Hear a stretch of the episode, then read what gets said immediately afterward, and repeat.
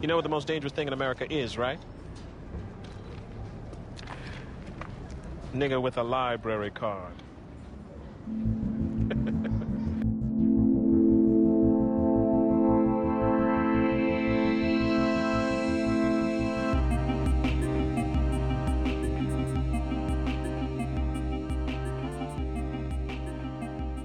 This is the Most Dangerous Thing in America podcast, a show in which we read books by black authors and they are talked about by a black author, and you can listen if you are black or not black.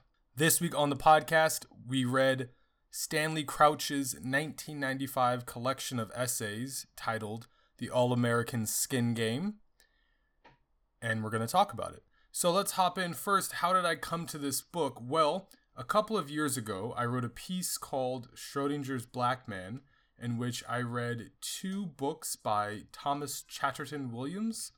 Uh, one of the books was Losing My Cool, and the other book was Self Portrait in Black and White. And in these books, he talks about, well, Self Portrait in Black and White in particular, he talks about the case for not identifying by race anymore. And two writers that he talks about quite a bit are Albert Murray and Ralph Ellison, and then a third was Stanley Crouch. So that's how I was introduced to Stanley Crouch. I bought a book of his. I le- I left it on my Kindle, and it kind of just sat there. And then I was looking for books for the podcast, and I decided now is as good a time as any. Um, he had also just passed away in 2020. And yeah, so who was he? Stanley Crouch was a jazz critic and a cultural critic and he was involved in the civil rights movement in the 1940s or 50s, excuse me, and then from late 50s into the 60s, and then was also part of the Black Power movement that emerged out of that. And that's where he became disillusioned and kind of took an ideological break from the Black Power movement, and that defined who he was for the rest of his career. Kind of railing against what he saw as the balkanization of America and how he saw black power kind of ruining the vision laid out by Martin Luther King of a unified America. So, really, after 1964, Stanley Crouch, the 1964 is when the Civil Rights Act happened, and that's when Stanley Crouch really kind of gets like, you know, disillusioned or starts to get disillusioned. So, that would define those two epochs, epochs of his life. One is pre 1964, one is post 1964. Okay, we'll get we'll get into that a little bit later. So let's just talk about the book itself. All right, first of all, the structure of the book. So it's split into five sections.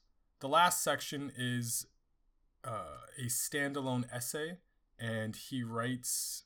What does he write about this last section? He says the last essay is a high style out chorus for the collection, which is kind of like a a nod to jazz. A lot of the book, so jazz is featured prominently. We'll get to that in just a section, second, in just a second. But this this habit of introducing essays feels a lot like an MC on an old jazz record telling you who's going to play on this instrument and that instrument. So um, that's kind of what he's doing here. So he has this little like introduction to this essay and he calls it a high style out chorus for the collection. Okay, so that's the fifth section. The first four sections are really the bulk of the text. And so the first two sections, they deal with cultural criticism and literary criticism. They are by far and away the least enjoyable parts of the book. They're necessary to understand Crouch's worldview, but definitely not fun to read. I'll get into those reasons. And then the last two sections are his jazz and movie criticism. Also, you know, are very much in the Crouchian style, but his command of jazz and his writing about movies is like way more even-handed and fine to get through.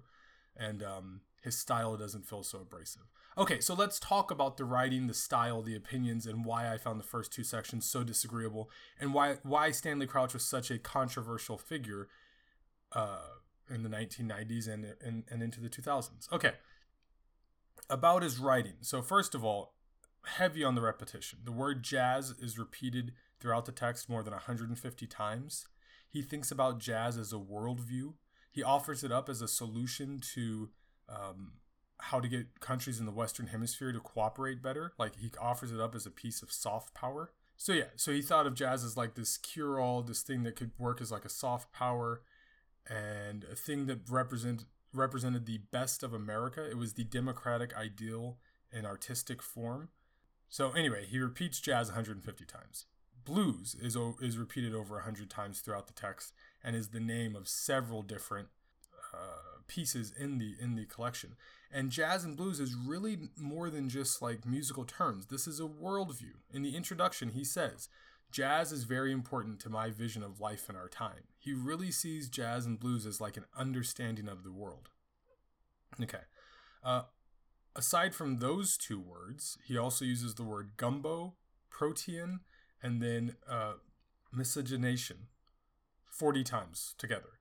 So all of these words are kind of jazz, blues, miscegenation, and gumbo are certainly all dealing with this idea of mixture and um, a bunch of different things coming together because of clashes of culture and then creating something better. So that is his big overall theme. And these words, and then protean is just about quick changing, uh, the quick changing society that we live in. But those first four words really hammer home Crouch's ideas. And what he really believes is that, you know, we need unity. We need to de-emphasize the things that that divide us, which is a which is a fine idea. But the way he goes about it is a different thing. So then let's get into his writing style. His writing style. So we've talked about his idealism and what he wants, but then to get to what he wants, what he often does is tear down people who he doesn't like. In this book, he goes after in this book. In his in his essays, he goes after Louis Farrakhan. Fair enough. Malcolm X. All right, you could see at the time, you know, controversial. Spike Lee. Perhaps James Baldwin. Okay, now we're starting to Toni Morrison. All right, now we're starting to get to the point of like maybe you maybe you could have a different way of going about criticizing these people. Because what does he say about James Baldwin? Does he say I disagree with James Baldwin's ideas? James Baldwin has some James Baldwin is wrong about the, no he writes James Baldwin the professional negro a person whose identity and whose struggle constituted a commodity Toni Morrison does he offer up a legitimate literary crit- criticism or critique of Toni Morrison no he says Unlike those literary critics who put high class seals on the bottles of bathtub corn liquor Toni Morrison produces, he accuses her works of art as being bottles of bathtub corn liquor. You know? So, this is part of the Crouch problem. His writing often sounds bombastic, his argumentation is often weak, he has a propensity for petty insults, and he can't help himself at times. So, I thought the best example of this was his essay on Derek Bell. Okay. First of all, the title of the essay is Dumbbell Blues. Okay, already just a completely juvenile title. All right, that's the first thing. The second thing is that in this essay, Crouch is upset because Bell had um, chosen to step away from Harvard Law School because there was no tenured black female on the faculty. Now, this is early 90s, okay? So, you know, in Crouch's mind, this is an example of balkanization and you know he talks about how there doesn't necessarily need to be a black person on, uh, or black female on the faculty for young black women to have role models. They can have role models who are white females right? Which to me misses the point but fine. Let's say that that's some kind of fair criticism. Okay and his other criticism is that we should be focusing on getting highly qualified people in these positions and not necessarily just a black person, right? Which is a very um, somewhat anti-affirmative action act, affirmative action position. These are fine arguments. I don't think that Derek Bell would be a person who would say that like no, black women can only look up to black women, or that or that uh, the person who should be in Harvard Law School should be a black woman, regardless of qualifications. That doesn't doesn't sound like what Derek Bell would would say, and that's not what Crouch accuses him of. Instead, in this essay, he relates a story of a time when he was on a panel with Ralph Ellison, who he mentions over 50 times in the book. He loves Ralph Ellison. He mentions that he, Ralph Ellison, and Derek Bell were on a panel, and he entrapped Bell in a contradiction. And Bell admitted to the contradiction in the moment. And Crouch says in the essay, this shows that Bell's whole philosophy is determined by pessimism. It's fundamentally flawed. Because of this interaction, Bell is wrong. it's like, oh, all right, I guess. And then he ends the essay two paragraphs later by making fun of Malcolm X and James Baldwin. I mean, literally, it's the last sentence of the essay. So it's things like this that just kind of make you weary of Crouch's writing style. In a different essay, he writes about so I mean this the first again, the first part of this book. So there are five parts. The first part of this book is all of these essays about cultural criticism, usually about black public figures who are spreading information to the black community that Bell doesn't appreciate or that uh, Crouch doesn't appreciate. And sometimes they're like people like Louis Farrakhan, where you're like, right, okay, I get it. And sometimes there are people like Derek Bell and James Baldwin, and you don't really get it. To wit, he has another essay about W.E.B. Du Bois's um, famous double consciousness concept. And he really takes this to task. And his big deal with the double consciousness thing. So, first of all, he writes an essay saying W.E.B. Du Bois has bad ideas. You would think that he would be attacking something like the talented 10th principle, which has now been you know, more or less widely rejected by any non elitist black person as like, oh, that's an idea that sucks, right? Nobody likes that idea. And that the talented tenth idea was basically like there's going to be 10% of freedmen, of, of free Negroes. Crouch really likes Negroes, so we'll honor him by using the word Negroes. There's going to be 10% of free Negroes who will lead the rest of the peasantry the black peasantry out of the muck, out of the mire, and into the modern age. This was a Du Bois idea uh, that's been roundly rejected.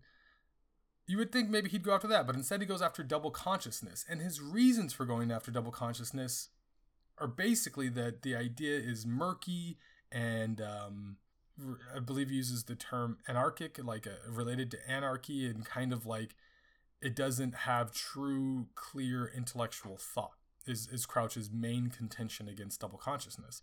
But his essay is as murky and makes as little sense as anything Du Bois wrote, who was writing almost a hundred years earlier and at the very beginning of like basically African American literary tradition, if not the very beginning, you know, 30, 40 years after the very beginning, like one of the first non-slave narratives piece of literature. Not that there wasn't poetry and other things, but he's writing at the early development of this thing. Not saying you should cut us some slack because the ideas stand up to their own, stand up on their own.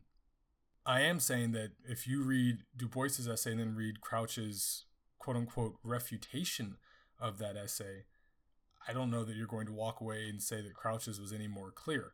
So he makes this whole point about um all right, let's see. The the two points that I found the most confusing, okay?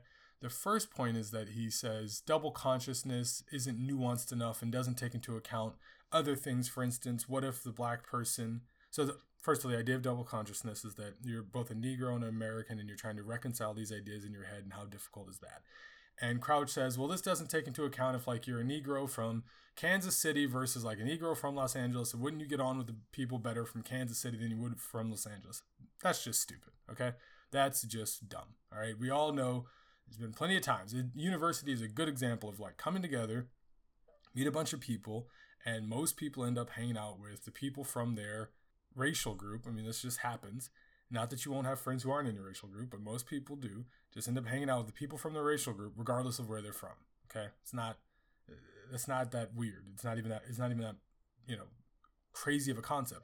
But beyond that, beyond that idea, there's also just the simple fact that although you can have more than one thing that's defines your identity, that doesn't detract away from double consciousness. Because one of his points was like, oh, you know, what if I'm from, again, you know, Kansas City, or what if I'm a doctor, or what if I'm a woman? What about these things? Well, you can have the double consciousness as a as a woman who's going into a male dominated field and an American, or as a immigrant who's coming to America, or as an expat, or as a poor person going into a rich person or a rich person society, or a rich person going to a poor person society. Anybody can have it and and in the second sex it's mentioned the the the feminist text the second sex double consciousness is brought up as something that applies to feminism. The point being that just because du bois who's writing about negroes chooses to use this concept of the double consciousness in regards to Negroes doesn't mean that the idea doesn't work when you're talking about feminism, immigration, whatever form of intersectionality you want to talk about, or if you just want to talk about pure consciousness in like Hegelian terms, you can also talk about that. There's not this is not some weird like nobody's ever thought of this before thing. It it can be interpreted in many different modes and Du Bois is interpreted in one mode. So that part made no sense. Okay, that was the first thing that didn't make any sense to me with Crouch in his refutation of Du Bois. The second thing that didn't make any sense in that essay was he goes after. So Du Bois is talking about how uh, basically like um, the true inheritors of Western culture are white people, and so it's hard for Negroes to like look at Western culture and really feel like it's a part of them. And then he talks about how this prefigures Baldwin, who wrote in his essay Lost in the Village about this. And then he's all up in arms about how they're like basically saying like Western civilization, you know, even like a dumb white person has a has an inheritance from Western civilization and that's dumb.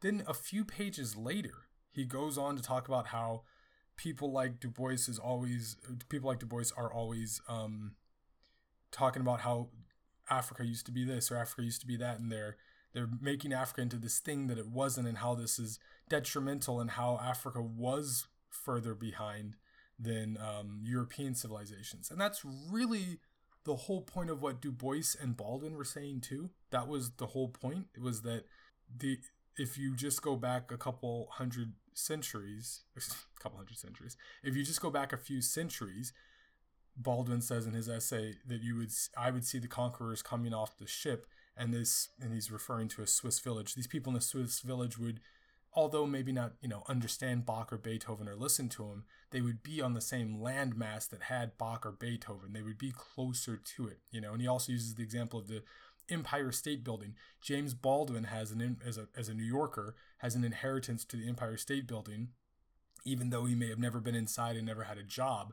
That's still something that is in like his psychic realm, you know. So I didn't really think that Crouch's point was very um, impactful whatsoever, and I thought like really he just he wasn't really disagreeing with Du Bois or Baldwin on that particular issue, and there's I mean you can go through the essay piece by piece and he tries to refute everything Du Bois says in the essay. And I just don't think it's a very good job. And it's another example of like, for cultural criticism, I don't think Crouch's cultural criticism, uh, first of all, it's not scholarly whatsoever. And he's not trying to be. Um, and I think that some people think the writing is very poetic and powerful. I, don't think so. I think it's mainly a lot of what he accuses actual scholars of being. That is, kind of mushy and uh, not well formed, inchoate, and really just not very insightful whatsoever. So that's what I figured from the cultural criticism. And I didn't like the literary criticism either too much because he just loves Ralph Ellison. And if it's not something along the lines of Ralph Ellison's understanding of racial construct in America, then he's not for it. But he reviews a few essays or excuse me, reviews a few books. Probably the most notable of which is um, is actually the novel was written by Leon Forrest. The novel's name is Divine Days, and it has this like weird George Floyd parallel in it uh, that's interesting. So, yeah. So anyway, the first two sections not enjoyable. I would skip them. Uh, the last two sections are good. He does jazz reviews and movie reviews. When he talks about jazz, he's on point has a, a thing about Miles Davis that's really good, has a takedown of a Duke Ellington novel that's really good, has a eulogy to Dizzy Gillespie that's really good. So all of his jazz writing is fantastic. I would read more about him, uh, about his jazz reviews. I know he wrote a book on Charlie Parker, and he's also in the Ken Burns documentary Jazz. His jazz opinions, some people feel are very uh, archaic or just you know, kind of stuck in their times because he definitely felt like jazz reached its evolutionary end in the 1960s. He didn't see any point in free jazz, avant garde jazz, jazz fusion, none of that. He didn't like any of that stuff. So he has very you know, uh, combative jazz opinions as well. But I think that he's able to be way more even handed when discussing jazz than he is when he's discussing race. And then the movie reviews are also solid, but they're somewhat ironic, and I'll let that I'll let the movie reviews take us to the end here. So the movie reviews, he reviews these quote unquote what are now called hood films like Boys in the Hood, Juice, Sugar Hill, and Menace to Society. And he gives these good reviews. He likes how they show the the real urban decay and they don't glorify it. And he does this and he, and he contrasts this with gangster rap throughout the book. He talks about gangster rap. I'm saving this for the end because I got a whole spiel on gangster rap here, as I usually do, and rap in general. So Crouch says these movie these movies are good and they show what it's really like out there, and et cetera, et cetera, et cetera, and that's and that's good. He never mentions the fact that Ice Cube is in Boys to the Hood or that Tupac Shakur is uh, the star of Juice. He doesn't mention either one of those things.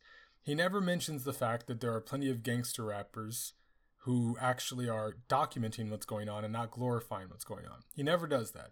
For him, gangster rap is this horrible moral decay. And it's so spot on for what a lot of people thought in the 1990s and what some people still think today. And his so the rap thing is throughout the book. It was the part that upset me the most while reading the book. I and I and I kind of just lump him in with the rest of who I'm choosing to call the pound cakers, right? The Bill Cosbys, the people who tell us the reason these young, black, mostly males aren't doing well is their pants. Their pants are too big. The pants are what is doing it. The reason they're not doing too well, it is the music. The music is what is doing it. Oh, you know what the reason they're not doing too well? Because they say y'all and ain't. And, uh, you know, they probably they'll use like slang from like the 1980s. They say moms and and yo and uh, what's some other old old slang? They say they say homie, you know, things like that. that's that's why the youth of today are failing, right? But they never go back and look at the timeline. And this has really started to upset me the older I've gotten as we see, you can go to the Pew Research Center, you can check out the numbers for yourself. The crime rate has fallen over the last 30 years. Gangster rap, when did it start? Didn't start in 1979 with um, the Sugar Hill Gang, and it didn't start with Grandmaster Flash and the Furious Five, and it didn't start Kool Moe Dee and LL Cool J and Run DMC. Starting about 1990. That's when it started, about 1990. Real, that era of like real gangster rap. And since then, the crime rate has fallen. Is there a correlation? Is gangster rap responsible for stopping the crime rate? Since the ni- uh, in the 2000s, Chicago, which certainly has a ton of problems, Chicago certainly has a ton of problems, and gang and gang violence and gun violence is one of them. The murder rate in the 1970s and the 1980s in Chicago higher than almost every year of the 2000s. Was it the hip hop that did it? Now, I'm not saying hip hop's perfect, of course. There's criticism, the, the misogyny, the homophobia, and at times the violence and the decadence, yeah. But some of that stuff is just turning a mirror onto society. And I'm not saying that we don't need to have accountability for all Americans, but since we're talking about black people, that black people don't need to have accountability or get a job or something. Nobody's saying that. I mean, somebody might be saying that, but that's not what I'm saying. But what I am saying is that when you have the crime rate falling and the murder rate falling, we should stop saying hip hop is the thing that's tearing down the black community we should perhaps put more emphasis on things like here we go crack, economic underdevelopment, disinvestment in mental health facilities and structure. And there's one more big one. What am I missing? The crack, the oh, the prison state. The carceral prison state, the for profit, ever expanding, largest in the world prison state. So we could focus on some of those issues and maybe we could put the music to the background. And just as a as a final little coda here, what does he call this? A high chorus, a high style out chorus for this little rant. Over the last 20 years, there's been I don't know how many school shootings, mass shootings, and you know what we don't hear anymore? It was Marilyn Manson who did it. Marilyn Manson is why we have school shootings. We don't hear that anymore. We finally got past that and realized, Ah, it's mental health. Mental health is the reason why a horrible racist like Dylann Roof pops into a church and shoots people. It's mental health. Maybe he's racist too. But that one's mental health. when are we going to finally figure that out about hip hop? Now, this book was written in the 90s. It's not a, you know, exactly a super popular view that Crouch has now. You know, this view is old now, but it's not like nobody has it. You know, John McWhorter has this view. Guy mentioned at the top, Thomas Chatterton Williams has this view. Uh, on Kendrick Lamar's last album, Damn, he plays a soundbite of a guy talking about um, how hip hop has brought done the most damage to the black community. The Pound Cakers never seem to talk about who like who gave birth to these hip hoppers. You know, Pound Cakers were born in a certain generation, right? And then the next generation was born, and they raised those people. And apparently they did a good job, these pound cakers, right? And then that generation pretty much gave birth to the hip hop generation, or was the hip hop generation, the people first making hip hop.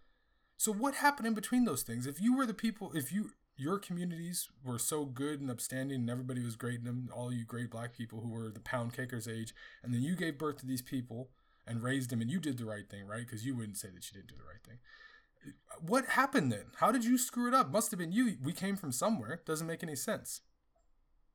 Anyway enough about the pound cakers. So let so let's talk about Crouch's legacy and stuff. I mentioned McWhorter. I mentioned Chatterton Williams. Uh, Wynton Marsalis had a close connection with Crouch, and also somebody who doesn't like the hip hop stuff.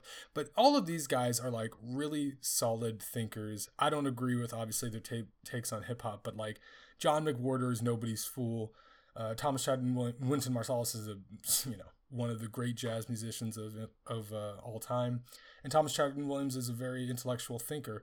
And I, I would say that's his true legacy. These men, specifically black men, who are not scared to give out viewpoints that are different than other people's. I don't necessarily agree with their viewpoints. I mean, I've written a piece about Chatterton Williams and I'm writing a piece about Stanley Crouch. But I think that, like, ultimately, their hearts are more or less in the right place. I think some of their opinions are off.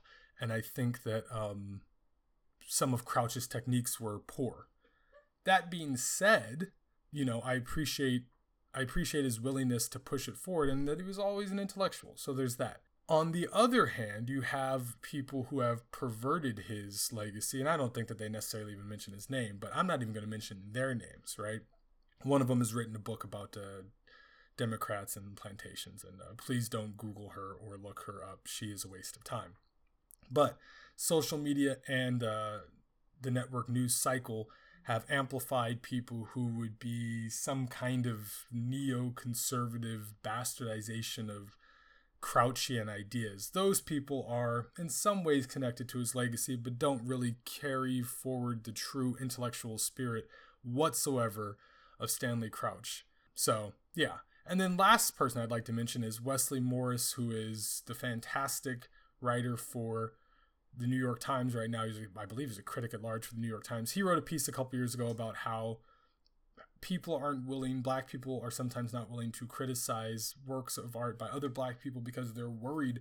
You know, they're just so happy to see the thing break through in the first place. And I thought it was a good piece because I think it's true. I think there are a lot of there's a lot of stuff out there that some black people just be like, well, you know, I'm not going to say anything bad about it. Even last week on the show, on this podcast, I said that I didn't want to mention that romance book by name you know, and maybe that's a function of me not wanting to be negative, but maybe it would be better to just be honest about it. So, yeah, that being said, there's a big difference between criticizing something, critiquing something, and taking something down. And I feel a lot of what Crouch was doing was just taking something down. So, yeah, it's fine to like things that are made by black, or to not like something made by black people. For instance, I don't like um, the TV show Power. Uh, not a huge fan of the Jordan Peele movies. I think they're fine, but just not, you know, they don't really do it for me. That romance novel from last week, didn't like it. So there you go. There are some examples of things I don't like by black people. And it's okay. It is certainly okay to criticize things by black people if you're a black person. Uh, but I think when you criticize anything by anybody, you should try to do it with a little bit more eye towards being uh, truthful but even handed. And I don't think that uh, that Crouch always did a great job of that. Oh wait, one last thing. Where, where, are we at? Quick thing is that there's a YouTube video of Crouch talking about 50 Cent in 2008, where he's like, 50 Cent and uh, people like him because white people like him because he appears inferior to them. And do you think that the reason?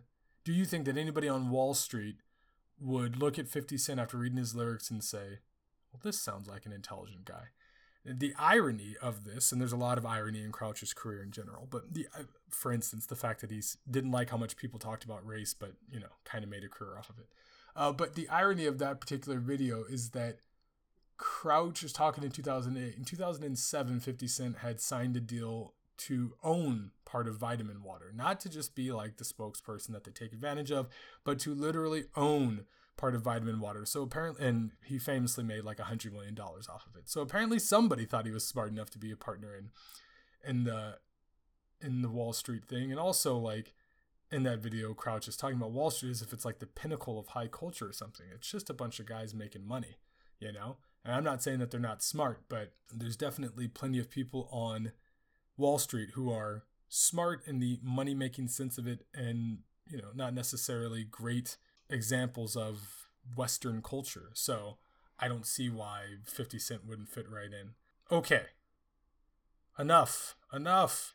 Stanley Crouch, read his essays about jazz, avoid everything else. That's pretty much the deal with Stanley Crouch. I'm going to be, I've written a piece about Stanley Crouch. I'm going to get it published somewhere. When I get it published, I will throw it into the show notes here. Also, throw in the show notes of that thing I wrote about Thomas Chatterton Williams a couple years back. Uh, it's good, I think, called Schrodinger's Black Man. And then, yeah, I'll link to that YouTube video as well. Next week on the podcast, going to be reading and talking about These Toxic Things by Rachel Howzell Hall. I've never read any of her books. This is a thriller, so I'm excited to read some fiction. It's been a while. And then in two weeks, I'm going to talk about uh, Mateo Askaripour. I believe I got that right. Mateo Askaripour's debut novel, Black Buck, which came out a few months ago, but I'm just getting to now. So, yeah, that's going to be the next two weeks. And if you want to read along to talk about those things, to listen to me talk about those things, that'd be cool. And yeah, until then, stay safe, stay black, and keep reading.